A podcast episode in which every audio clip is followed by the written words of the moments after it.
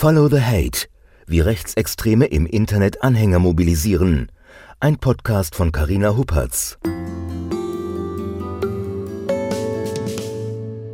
Heute muss man sagen, dass das Internet auf jeden Fall der wichtigste Ort für Rechtsextreme, für Vernetzung, Rekrutierung und Propaganda ist. Rechtsextreme versuchen, im Internet mit ihren Inhalten den Ton anzugeben. Nicht immer ist klar, wer genau dahinter steckt. Das ist ja auch ein Teil des Problems, das wir gerade haben, dass es eine ganze Reihe von Akteuren gibt, die eben nicht in diesen klaren äh, Strukturen, die wir eben schon seit langer Zeit kennen, organisiert sind. In losen Gruppen, in Internetforen radikalisieren sich Menschen. In den extremsten Fällen werden sie zu Attentätern. Also was wir gesehen haben, äh, ist, dass die, die Täter der verschiedenen Anschläge äh, keine besonders ähm, lange rechtsextreme Biografie hatten. Das heißt, dass sie sich höchstwahrscheinlich eben in den verschiedenen Online-Portalen halt zum ersten Mal mit diesen Inhalten auseinandergesetzt haben. Wer versucht also, online neue Anhänger zu mobilisieren? Mit welchen Strategien und mit welchem Ziel? Und was können Zivilgesellschaft und Politik tun, um rechtsextreme Akteure im Netz zu stoppen.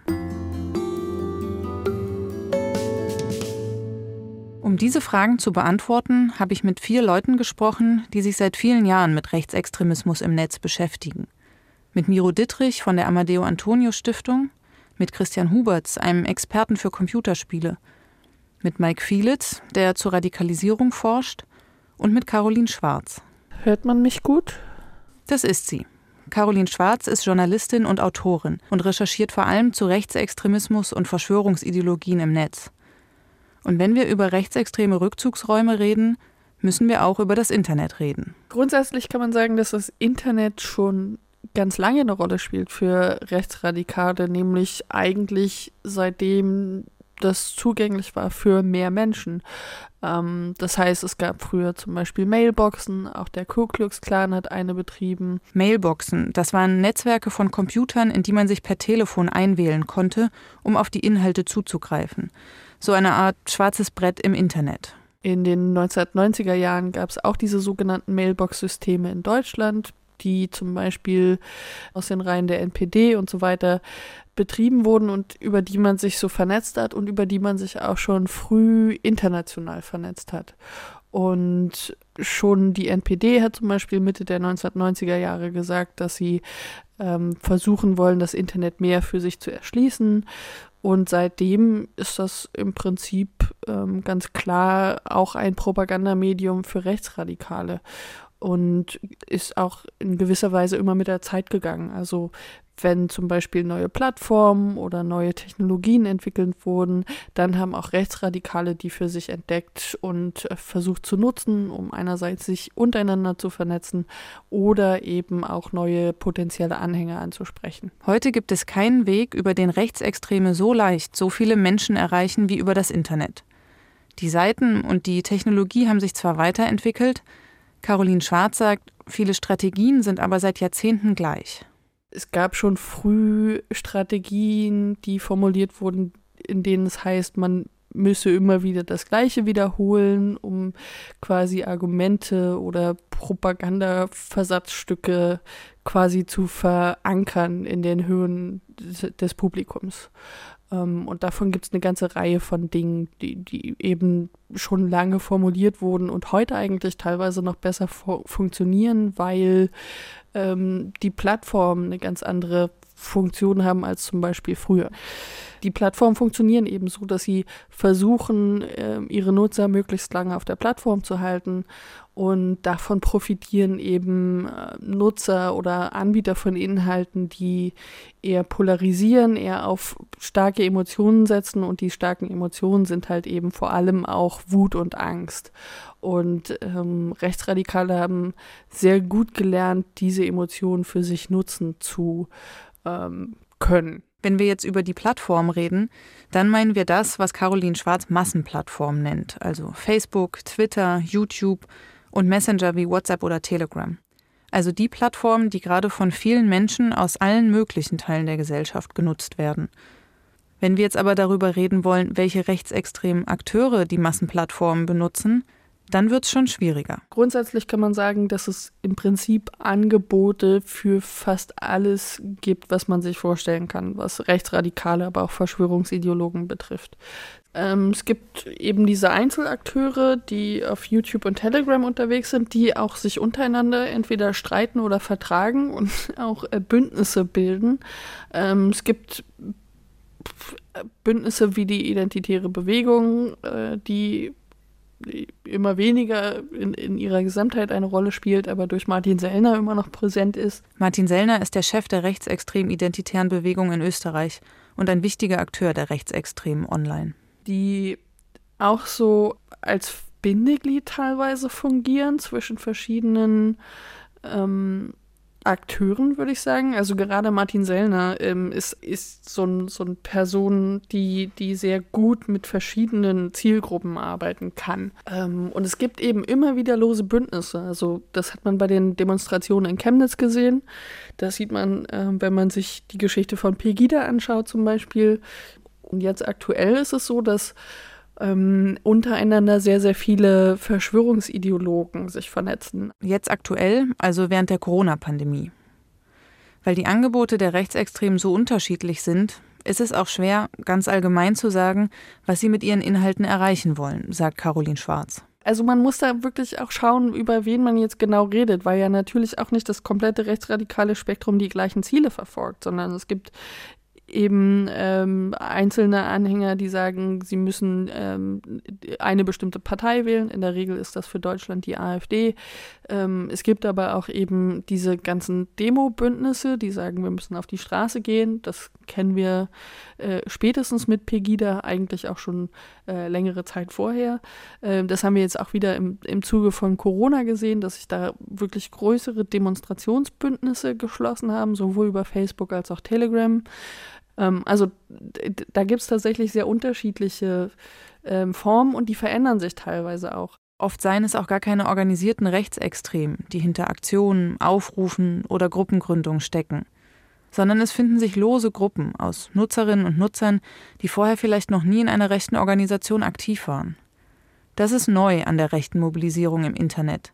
Das ist ja auch ein Teil des Problems, das wir gerade haben und von dem auch der Verfassungsschutz zum Beispiel spricht, dass es eine ganze Reihe von Akteuren gibt, die eben nicht in diesen ähm, klaren äh, Strukturen, die wir eben schon seit langer Zeit kennen, organisiert sind, sondern dass sich eben auch ähm, teilweise recht spontan neue Strukturen bilden.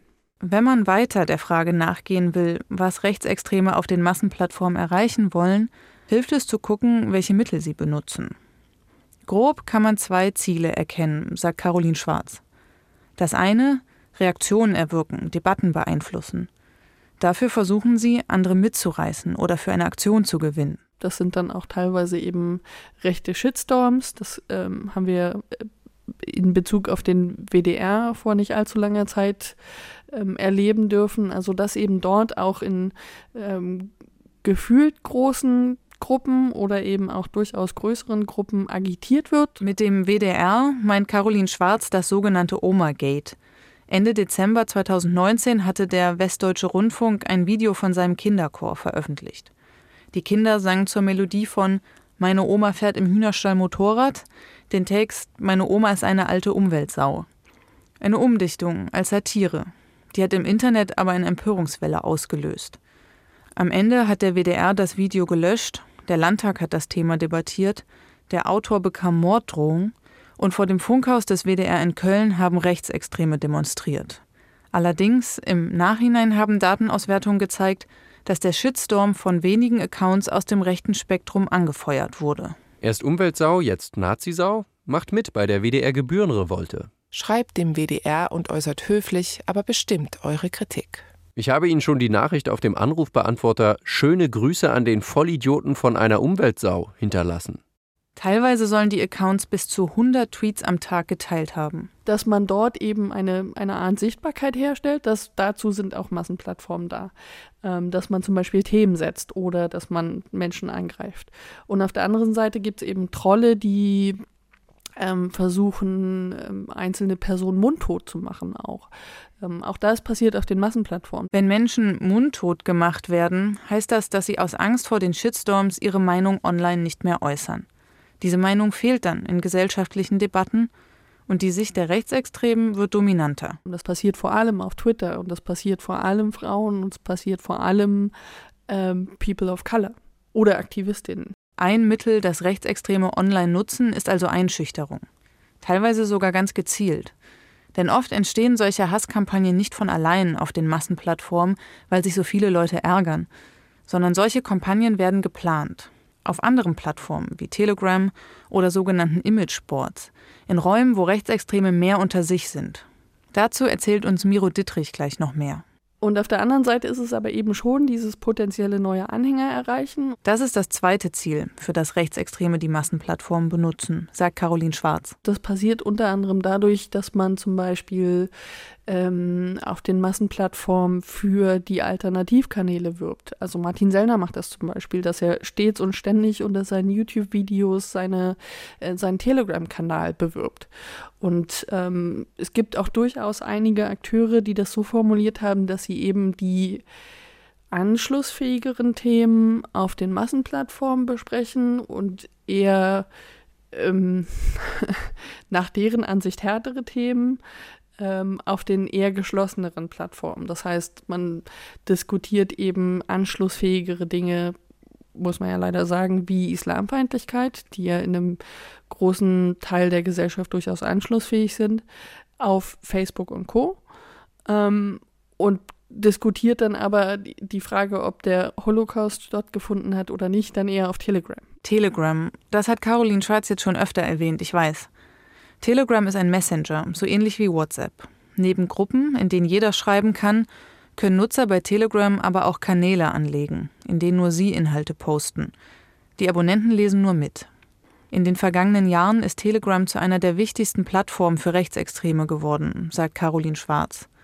Gerade jetzt, während der Corona-Pandemie, hätten einzelne Accounts teilweise Zehntausende neue Abonnenten bekommen. Und das ist schon eine Beobachtung, die sich so nicht auch auf Facebook und eher auch nicht auf YouTube abbilden lässt. Und ähm, das schon dafür spricht, dass eben Telegram zu einer äh, wirklich zentralen Plattform geworden ist. Das hat einerseits damit zu tun, dass Telegram eben den Ruf hat, nicht wirklich zu moderieren, ähm, und in, in irgendeiner Form einzugreifen. Also es gibt so einzelne Channel, die mal irgendwann gelöscht wurden, aber Inhalte aus den Kanälen und Gruppen selbst werden eigentlich nicht gelöscht.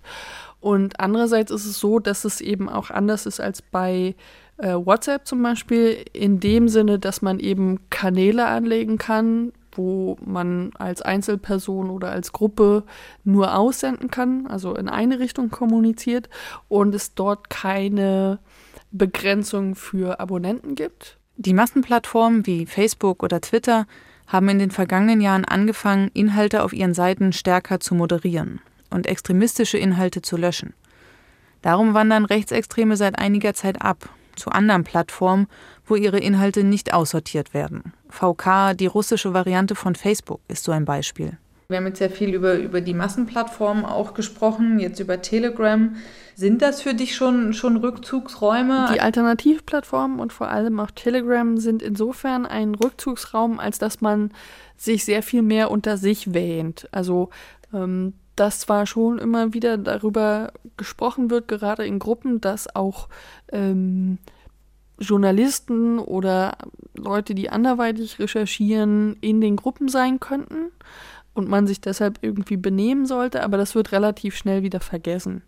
Ähm, das heißt, man, man zieht sich so in die eigene Gruppe zurück und ähm, spricht untereinander dementsprechend anderes. Die Sprache ist also radikaler in den Rückzugsräumen. Doch gerade zur Zeit werden auch ihre Nachteile deutlich, meint Caroline Schwarz. Darum würde sie die Massenplattformen nicht abschreiben. Also wir sehen gerade in der Corona-Krise, dass Verschwörungserzählungen ja unglaublich sichtig sind. Und zu den Verschwörungserzählungen gehört aber auch, dass man immer so die Vorstellung in sich trägt, dass man andere Menschen aufwecken möchte.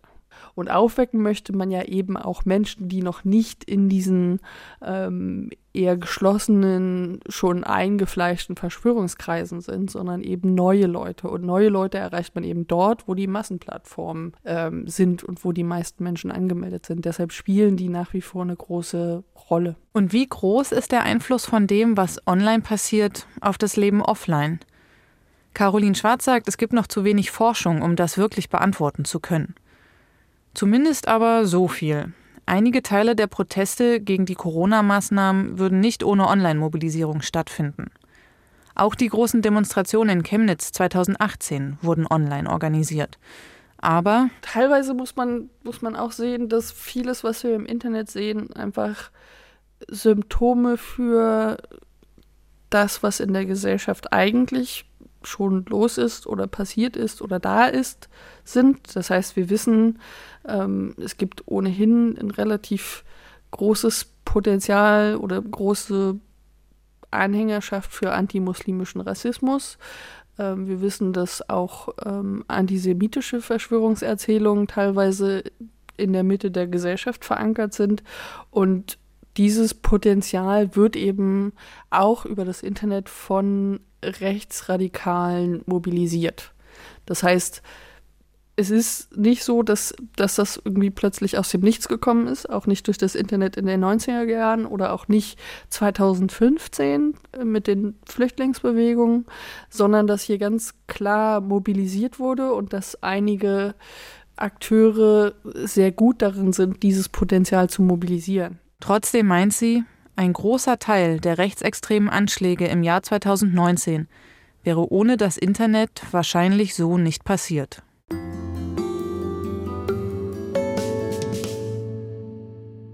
Neunter Oktober 2019. Ein 27-Jähriger greift die Synagoge in Halle in Sachsen-Anhalt an. Es ist Yom Kippur, der höchste jüdische Feiertag. Weil die Tür standhält, erschießt er zwei Passanten. Er streamt seine Tat live im Internet. Vorher hatte er ein Manifest auf einem Imageboard veröffentlicht. 3. August 2019. Ein 21-jähriger Mann tötet in El Paso, Texas, 22 Menschen in einem Supermarkt und verletzt weitere 24. Vor dem Anschlag hatte er eine vierseitige Erklärung auf dem Imageboard 8chan veröffentlicht und seine Tat angekündigt. Darin schreibt er unter anderem von einer lateinamerikanischen Invasion in Texas.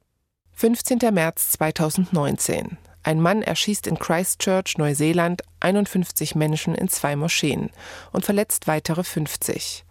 Er streamt seine Tat auf Facebook und kündigt sie auf dem Imageboard 8chan an.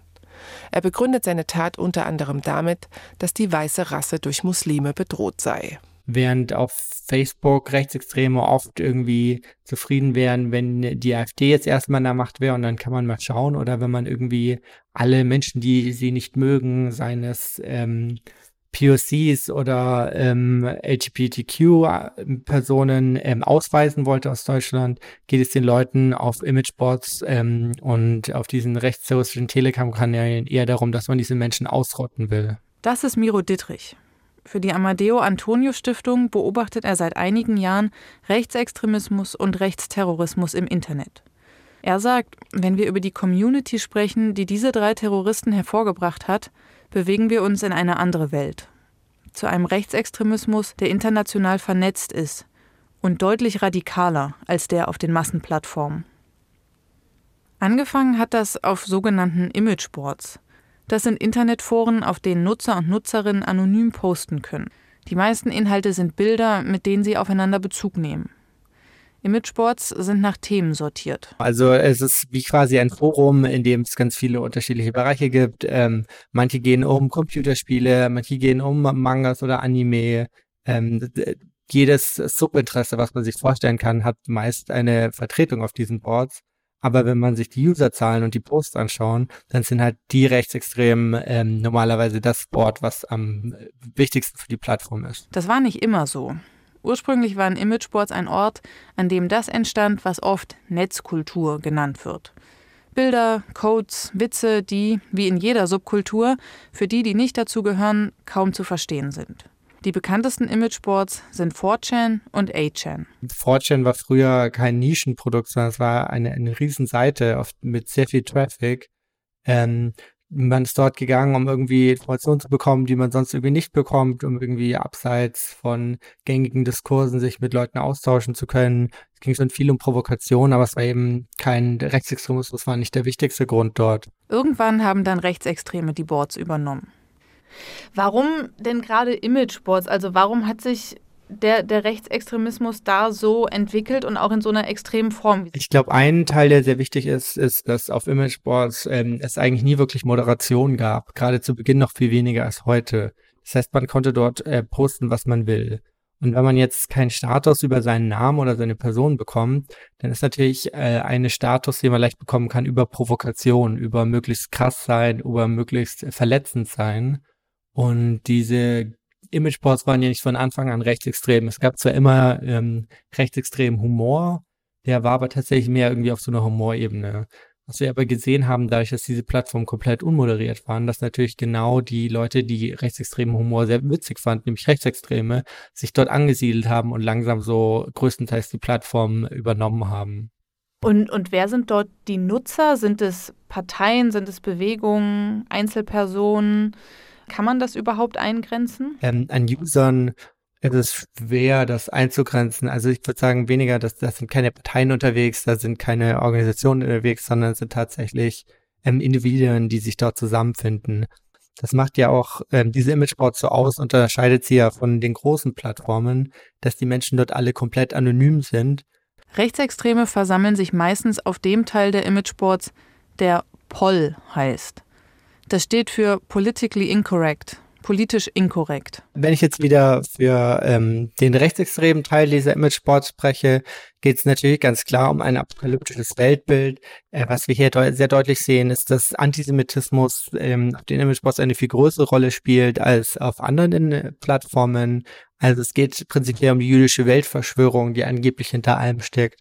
Aber natürlich ist dieses Weltbild auch von einem sehr starken Rassismus geprägt. Dieses Weltbild endet oft in der wahnhaften Vorstellung, eine mächtige Elite würde die Welt lenken oder steuern. Der Täter von Christchurch zum Beispiel, der im März 2019 51 Menschen in zwei Moscheen getötet hat, hat in seinem Manifest vom großen Austausch geschrieben. Eine Verschwörungserzählung, dass angeblich der Staat einen Bevölkerungsaustausch organisiert oder zumindest duldet. Die weiße Bevölkerung solle durch muslimische oder nicht weiße Einwanderer ausgetauscht werden, so die Erzählung. Man verbringt Zeit auf diesen Seiten, man liest diese Informationen. Die Informationen sind ein sehr apokalyptisches Weltbild, in dem ähm, POCs Untermenschen sind, die Juden eigentlich die ganze Welt kontrollieren. Das Ganze wird mit einem sehr nihilistischen bis menschenverachtenden ähm, Grundbild geprägt. Und wenn man sich die ganze Zeit in diesen Welten befindet und ähm, diese apokalyptische ähm, Idee eines ähm, Genozids an Weißen, der stattfindet, ähm, die ganze Zeit sich damit beschäftigt, dann erzeugt das natürlich einen Handlungsdruck. Und der Handlungsdruck hat sich hier in ähm, einem Massenmord entladen. Nicht zufällig. Miro Dittrich sagt, die Community besteht aus vielen Leuten, die versuchen, andere zu solchen Taten anzustacheln. Nach Attentaten wird immer gepostet, äh, wie kann man es besser machen, welche andere Waffen hätte man wählen sollen. Man überlegt sich, wie kann man gemeinsam Pläne erstellen. Ähm, das ist eine sehr starke Community, die, probiert, das hervorzubeschwören. Genauer nennt man diese Leute mittlerweile im rechtsextremen Bereich zumindest Accelerationist, also Beschleuniger. Die Idee ist, dass ähm, man keine Chance mehr sieht, ähm, über politische Lösungen an Faschismus herzukommen, Deshalb wählt man ähm, Chaos und Terror, um die Gesellschaft noch weiter zu spalten, um in einen Bürgerkrieg, in einen blutigen Bürgerkrieg zu kommen, über den man dann ähm, die faschistische, einen faschistischen Staat äh, errichten kann. Mittlerweile verlieren die Imageboards an Bedeutung, sagt Miro Dittrich. Denn auch ihre international vernetzte und terroraffine Communities ziehen um.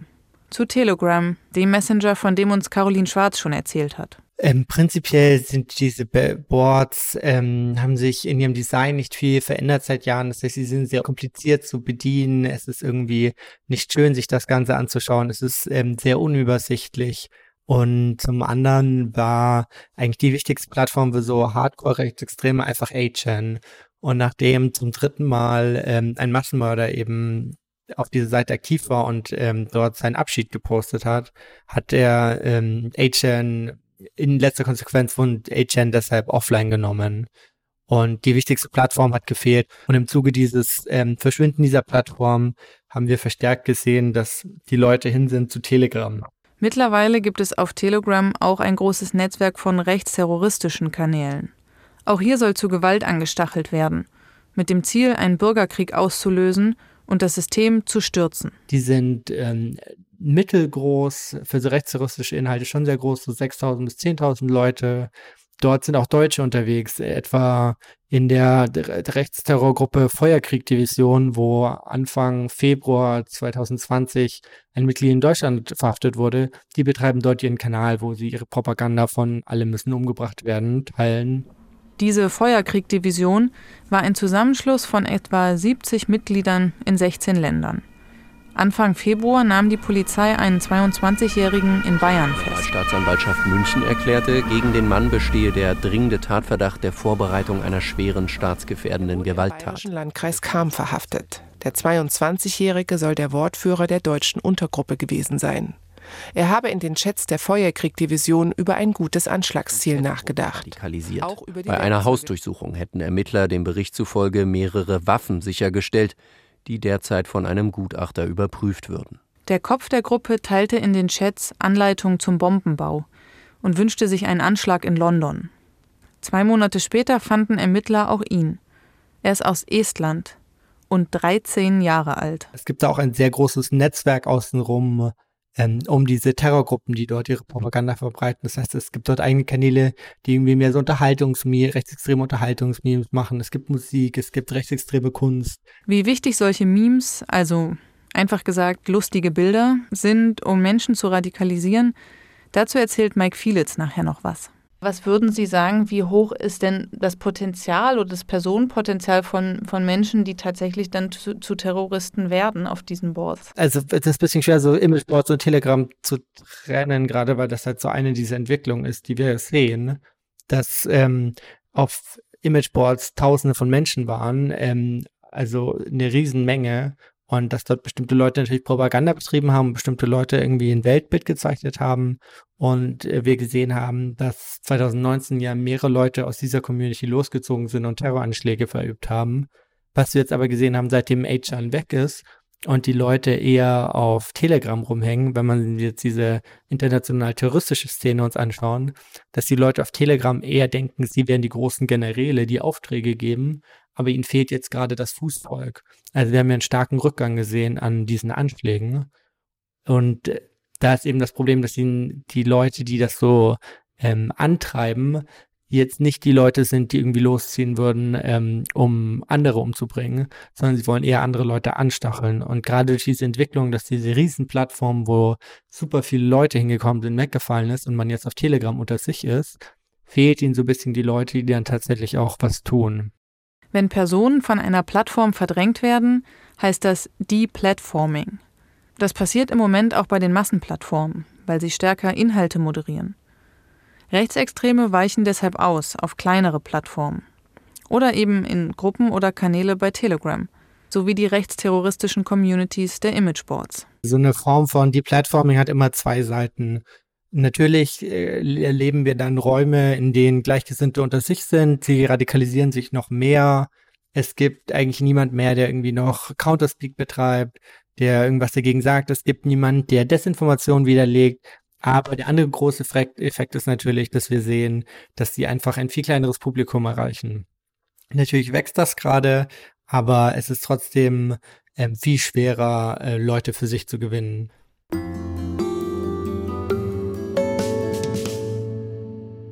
Rechtsextreme haben die Imageboards also gezielt genutzt, weil sie dort Anknüpfungspunkte für ihre Ideologie sahen. Durch die Provokation, den politisch inkorrekten Humor, das Spielen mit rechtsextremen Symbolen als vermeintlichem Witz. Teilweise spielt in dieser Netzkultur oder Internet-Subkultur auch noch was anderes eine Rolle. Die Leidenschaft zum Gaming, also für Computerspiele. Und auch die hat sich mit politischem Extremismus vermischt.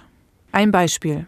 Der Attentäter in Halle hatte vor seiner Tat Ziele definiert, eine sogenannte Achievement-Liste aufgestellt, wie es sie in Computerspielen gibt. Dazu gehörte, welche Personengruppen er bevorzugt töten wollte. Und er streamte seine Tat auch nicht auf Facebook, sondern auf der Gaming-Plattform Twitch. Wie ist also die Verbindung zwischen Gamer-Szene und extrem rechter Inhalte im Internet? Christian Huberts ist Kulturwissenschaftler. Sie starten auch, das klingt gut. So, bei mir läuft's. Bei mir läuft's auch. Sein inhaltlicher Fokus ist digitale Spielekultur. Er sagt, ähnlich wie auf den Imageboards gab es auch in der Gaming-Szene eine gezielte Unterwanderung von Kräften aus dem rechtsextremen Spektrum. Die dort eben gesehen habe, dass sich hier eine junge, männliche, frustrierte Zielgruppe sehr direkt ansprechen und äh, ja, radikalisieren, politisieren lässt, die eben gerade wütend sind auf so eine wahrgenommene, unfaire äh, Vereinnahmung ihres Mediums. Was er damit meint, ist das sogenannte Gamergate. Was ist passiert? Die Kurzfassung. Im August 2014 warf der Ex-Freund einer amerikanischen Spieleentwicklerin, Zoe Quinn, ihr öffentlich auf seinem Blog vor, Affären mit Spielejournalisten zu haben. Quinns vermeintliches Ziel, gute Rezensionen für ihre Computerspiele zu bekommen.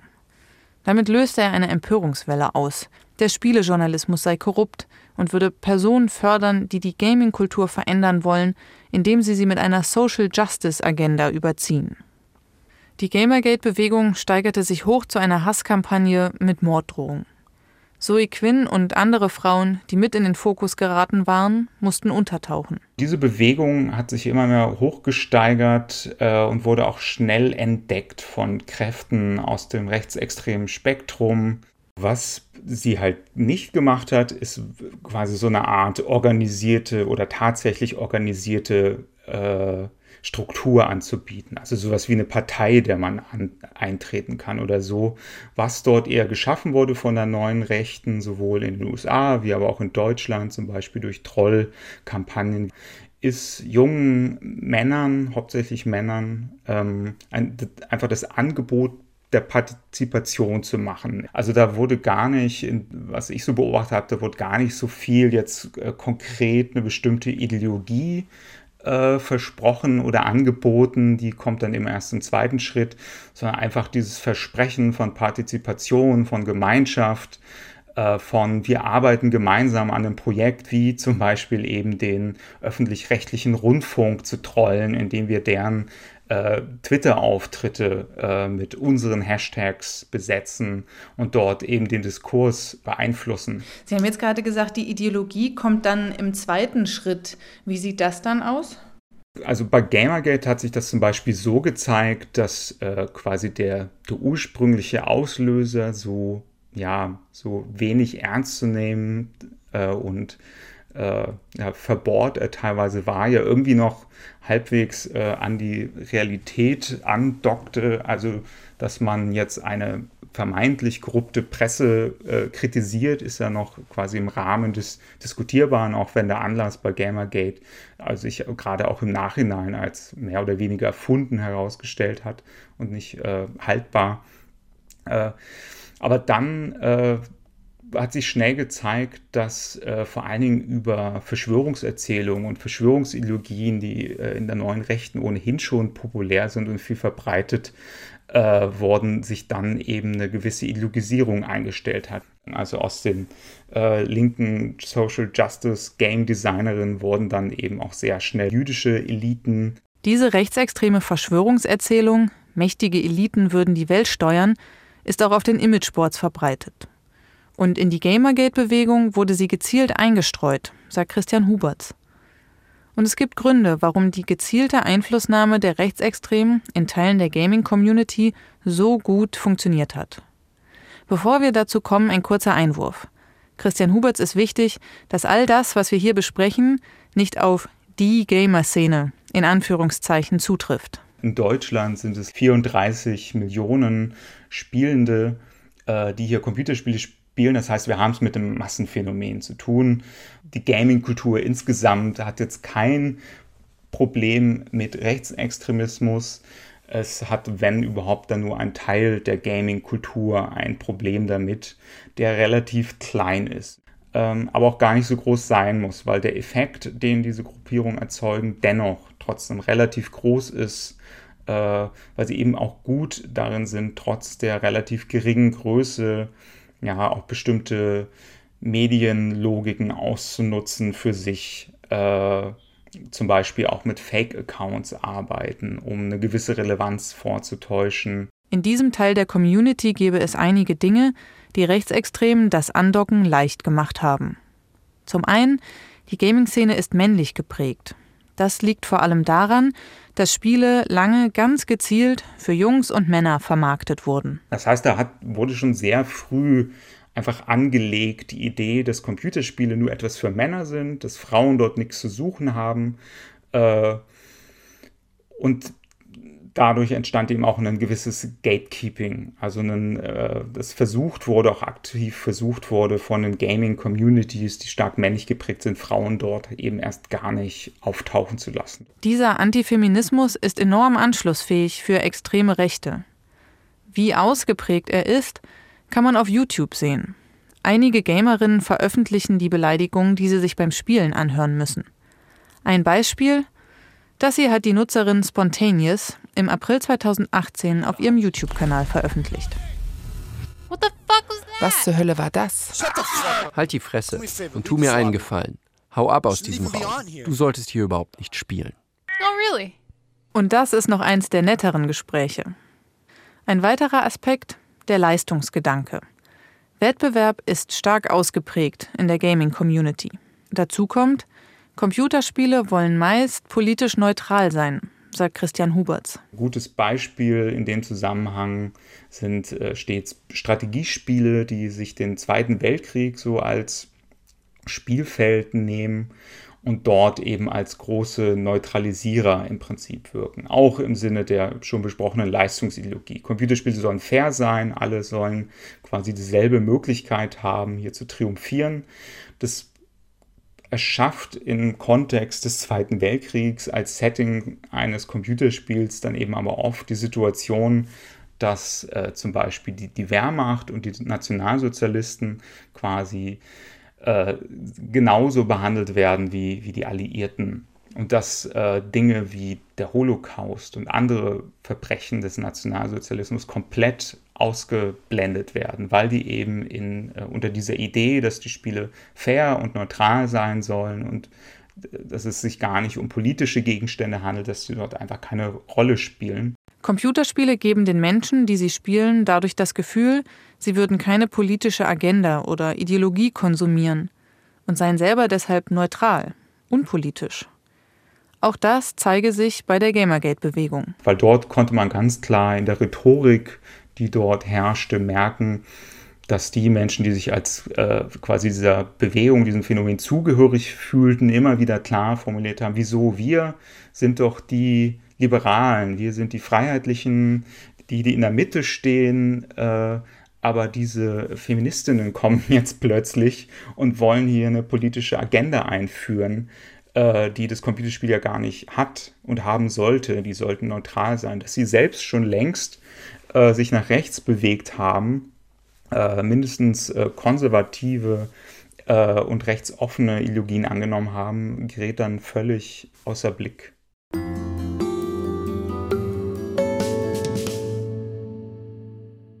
Der Hass entsteht also nicht zufällig. Rechtsextreme Akteure schüren ihn bewusst, durch Feindbilder, durch die Normalisierung von menschenverachtenden Weltbildern, durch Verschwörungserzählungen. Bei vielen Hasskampagnen, wie zum Beispiel bei Gamergate, verschwimmen irgendwann die Grenzen. Was wird hier noch von organisierten rechtsextremen Akteuren befeuert? Wo knüpfen einfache User an und drehen die Spirale weiter? Rechtsextreme nutzen dafür die Logiken der Internetkultur aus. Eines der wichtigsten Mittel dabei sind sogenannte Memes. Das sind meistens Bilder, die mit kurzen Texten versehen werden. Mit ein bisschen Ahnung kann man sie leicht selber erstellen.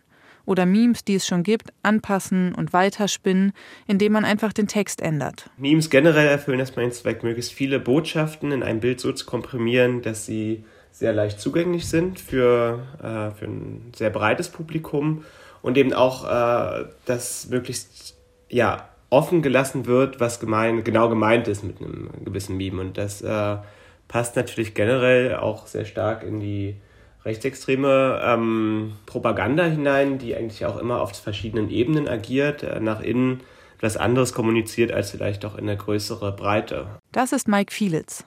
Er forscht am Institut für Demokratie und Zivilgesellschaft in Jena, zu Radikalisierungsdynamiken und Rechtsextremismus. Ja, das äh, ist einerseits so, dass man nach innen natürlich äh, einen gewissen kollektiven Zusammenhang ermöglichen will. Das heißt, es benötigt eine gewisse Sprache, es benötigt bestimmte Codes, äh, die verschiedenen Anhängern oder Aktivisten in dem Sinn vermitteln, Teil einer gemeinsamen Sache zu sein. Nach außen hin ähm, ist das aber natürlich, ist man da ein bisschen vorsichtiger, wie man sich präsentiert. Und ähm, deswegen drückt man sich da halt oft in, ja, in zweideutigen Botschaften aus, äh, wo oft nicht ganz klar ist, was da für, Bot also was da für Inhalte hinterstehen und ähm, die Menschen eben schrittweise an eine Ideologie heranführen. Das heißt, äh, eine Art Salamitaktik eben immer nur Stück für Stück abschneiden, bis man dann eben äh, irgendwie zum ja, zum Punkt kommt. Teilweise ist für Außenstehende deshalb überhaupt nicht klar, was bestimmte Memes überhaupt bedeuten sollen. Warum funktionieren sie trotzdem? Das ist natürlich so, dass äh, viele, die es verstehen, ähm, setzen diese Memes äh, sehr bewusst in sozialen Medien, wo dann eben Menschen darauf stoßen, die recht unbedarft sind und vielleicht auch irgendwie äh, eine gewisse Form der Neugier ähm, wecken, also dass bei denen Neugier geweckt wird. Und ähm, in dem Zusammenhang gibt es beispielsweise, äh, ist natürlich ein sehr altes Beispiel, das äh, Pepe der Frosch-Meme. Pepe der Frosch. Das ist eine Zeichnung von einem grünen Frosch mit breitem Grinsen. In ihrer allerersten Version 2005 versehen mit einer Sprechblase. Darin steht Feels good man, also in etwa fühlt sich gut an Mann. Zu einem Meme, also zu einem immer weitergereichten Bild, wurde Pepe anfangs vor allem, um auf Geschriebenes zu reagieren. Nutzer und Nutzerinnen posteten Pepe mit der Sprechblase Feels Good Man oder Feels Bad Man, je nachdem, ob sie jemandem zustimmen wollten oder nicht. Irgendwann tauchten andere Versionen auf.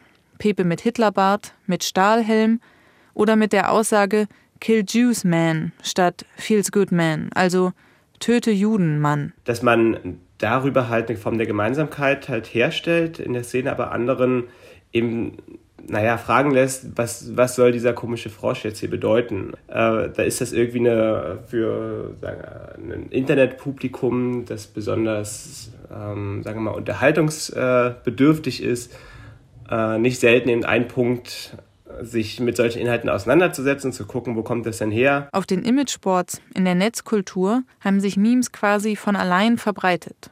Nutzer nach Nutzer hat das Bild geteilt oder verändert. Dann kamen Rechtsextreme und die haben angefangen, Memes gezielt zu streuen, sagt Fielitz.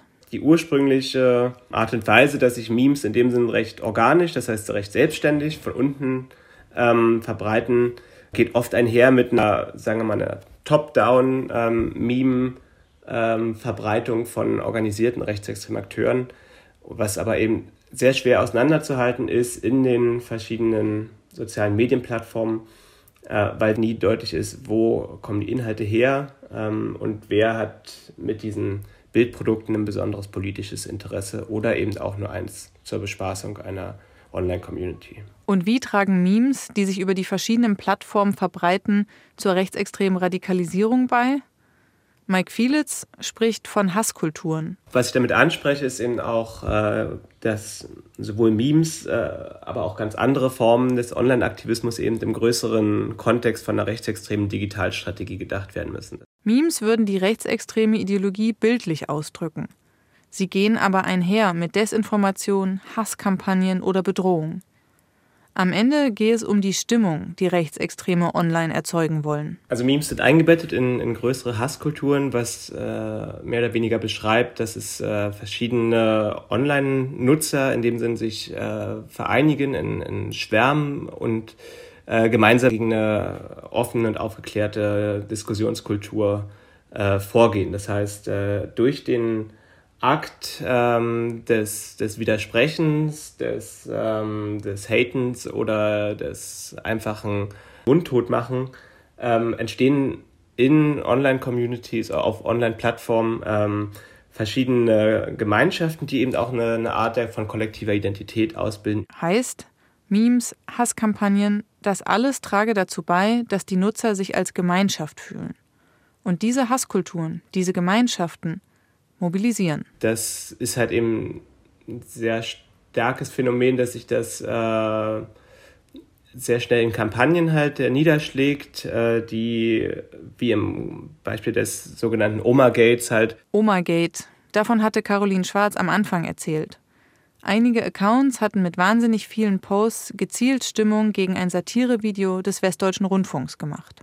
Wo dann nicht mehr ganz klar ist, was ist hier noch organisiert von rechtsextremen Organis äh, Strukturen oder äh, was sind hier eigentlich in dem Sinn ähm, ja, Anknüpfungspunkte von Menschen, die eben weniger mit organisierten Strukturen in, in Beziehung sind. Und das löst sich halt eben online sehr stark auf, weil es oft gar nicht mehr so einfach ist zu unterscheiden, was ist hier noch äh, organisiert und was nicht. Und durch diese Verselbstständigung quasi werden rechtsextreme Inhalte weiterverbreitet und plötzlich normal. Und weil sie so ironisch und vermeintlich lustig sind, werden auch die dargestellte Gewalt und der Hass normal. Genau, das ist ähm, Ziel und Zweck der ganzen Sache, warum Rechtsextreme auch so sehr auf diese Memes äh, aufgestiegen sind.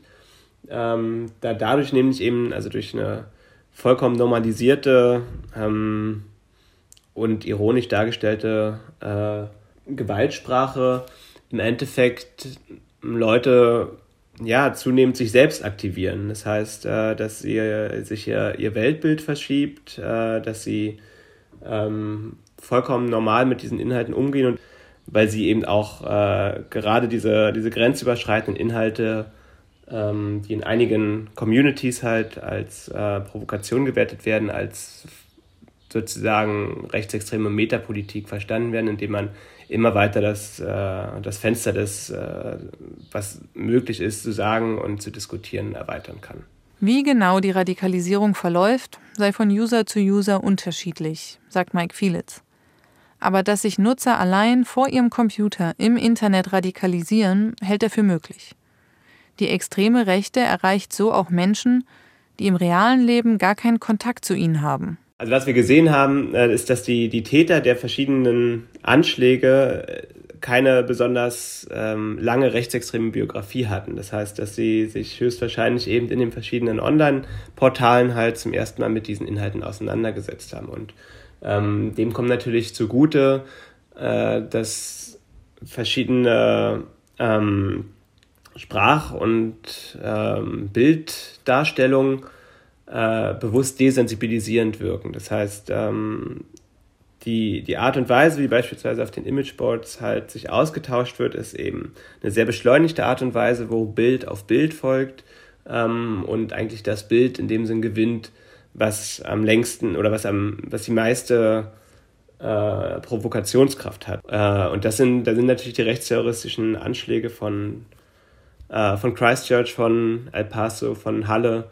ähm, Ausdrücke von, von, von so einer sehr starken ähm, Überbietungskultur, die in diesen Foren ähm, stattfindet, wo man äh, mit so einer imaginierten Gemeinschaft kommuniziert, dass man immer auch noch einen Schritt weitergehen kann und ähm, dass in dem Sinn auch, dass die Tat, also oder rechtsterroristische Anschläge selbst äh, zu einem Meme geworden sind in diesen Community. Das, äh, war eben auch der, der zentrale Sinn äh, des Anschlags von, von Christchurch, dort ganz eigene ähm, Elemente in der Tatdurchführung zu etablieren, äh, die von anderen wieder aufgegriffen werden sollen. Das heißt, ähm, bewusst eben auch äh, die Tat zu streamen, live zu streamen, sodass darüber eben Leute teilhaben können an der Tatausführung, aber eben auch, dass ihnen gesagt wird, hey, das ist irgendwie äh, unter, zum Unterhaltungswert gut und äh, das spornt eine Community an, weitere Gewalttaten zu begehen. Im Endeffekt beschreibt Fielitz eine Art Kreislauf. Im Netz radikalisieren sich rechtsextreme Attentäter. Ihre Taten werden in der Community aufgegriffen und weitergesponnen, was wiederum zur Radikalisierung anderer beiträgt.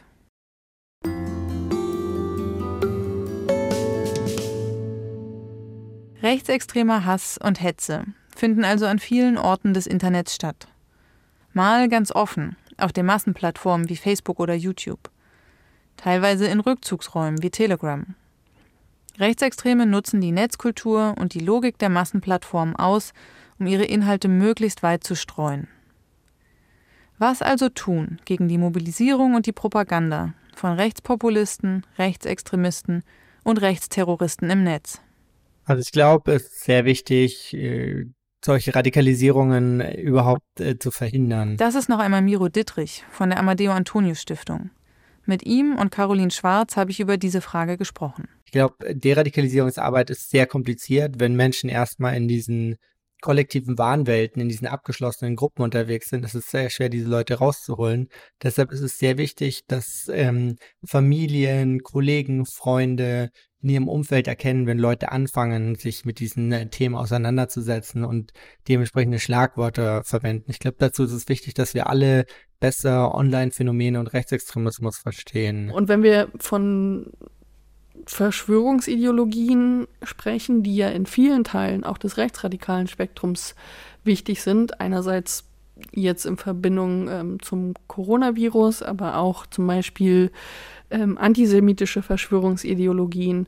Ähm, auch da braucht es Angebote für Angehörige, für Freunde zum Beispiel, an die sie sich wenden können, wenn ihre Angehörigen oder Freunde plötzlich antisemitische oder sonstige Verschwörungserzählungen von sich geben und sie nicht wissen, wie sie damit umgehen sollen.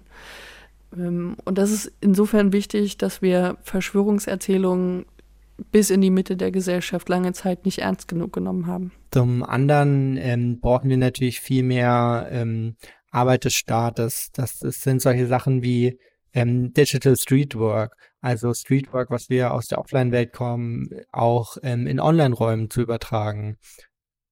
Das ist eine sehr wichtige Arbeit. Die andere Sache ist ähm, dass die Redirect Method, also dass wenn Menschen in Online-Plattformen nach bestimmten Schlagwörtern suchen, dass ihnen dann Hilfe oder Aufklärungsmaterial angeboten wird und sie eben nicht bei ähm, rechtsextremen Inhalten la landen. Ähm, man kann auf jeden Fall darüber nachdenken, inwiefern man Polizei und Gerichte auch mal ähm, schulen sollte. Das ist etwas, was total verschwiegen wird, ehrlich gesagt, weil viele, die berichten, dass sie im Internet bedroht und beleidigt und extrem angegriffen werden, dass wenn sie zur Polizei gehen, ihre Erfahrungen oftmals so sind, dass sie nicht ernst genommen werden, dass sie teilweise ausgelacht werden, dass ihnen gesagt wird, warum sind sie denn im Internet oder warum haben sie dieses oder jenes denn überhaupt gepostet. Ähm, und dass es da sehr, sehr viele schlechte Erfahrungen gibt, die eher dazu führen, dass Menschen eben nicht nochmal anzeigen, selbst wenn es ähm, krasse Straftat, Straftatbestände wären. Da muss man auf jeden Fall ran. Zum anderen ähm, sind die Sicherheitsapparate gefordert. Für diese Dinge, die ich sehe, geht es einfach um rechtsterroristische Gewaltaufrufe. Hier muss einfach eingegriffen werden. Diese Szene muss genauer überwacht werden damit wir nicht noch mehr äh, Rechtsterroristen aus Deutschland aus diesem Sumpf ähm, Gewalt in Deutschland ausüben sehen. Und wie weit sind wir da schon? Ich glaube, es gibt doch sehr viel Nachholbedarf. Ich glaube, Telegram wird immer noch als ähm, verschlüsselter Messenger gesehen, wo sich so wenige Leute ähm, abseits der Öffentlichkeit unterhalten. Telegram-Kanäle sind vollkommen öffentlich zugänglich. Die kann man auch über den Browser abrufen. Dazu muss man sich keine App runterladen. Da kann man nicht mehr von privatem Raum sprechen. Ich glaube, hier gibt es noch viele Missverständnisse. Ähm, auch über die Alternativplattformen, also was für antisemitische Gewaltaufrufe ähm, bei VK jeden Tag massenhaft stattfinden. Ich glaube auch nicht, dass das so bekannt ist. Ich glaube, ähm, diese Rückzugsorte sind viel zu wenig im Fokus. Wir wissen, dass äh, das BKA jetzt zumindest anfängt. Ähm, ich glaube, das letzte, was ich gelesen habe, sind 150 Telegram-Kanäle, die sie beobachten. Aber ähm, hier muss deutlich mehr passieren. Und noch dazu kommt eben, dass auch nicht alles ähm, illegal ist, was hasserfüllt ist und dass auch jede, nicht jede Sache, die man als Bedrohung wahrnimmt und die auch eine Bedrohung ist, gleich justiziabel ist. Das heißt, wir brauchen auch abseits von der Strafverfolgung und ähnlichen Maßnahmen auch noch Zivilgesellschaft, die sich dagegen einsetzt, ähm, solidarische Maßnahmen, Beratungsstellen, Hilfsangebote für Menschen, die betroffen sind und so weiter. Ähm, und Menschen, die sich dagegen wehren, dass das Nichtsagbare wieder sagbar gemacht wird.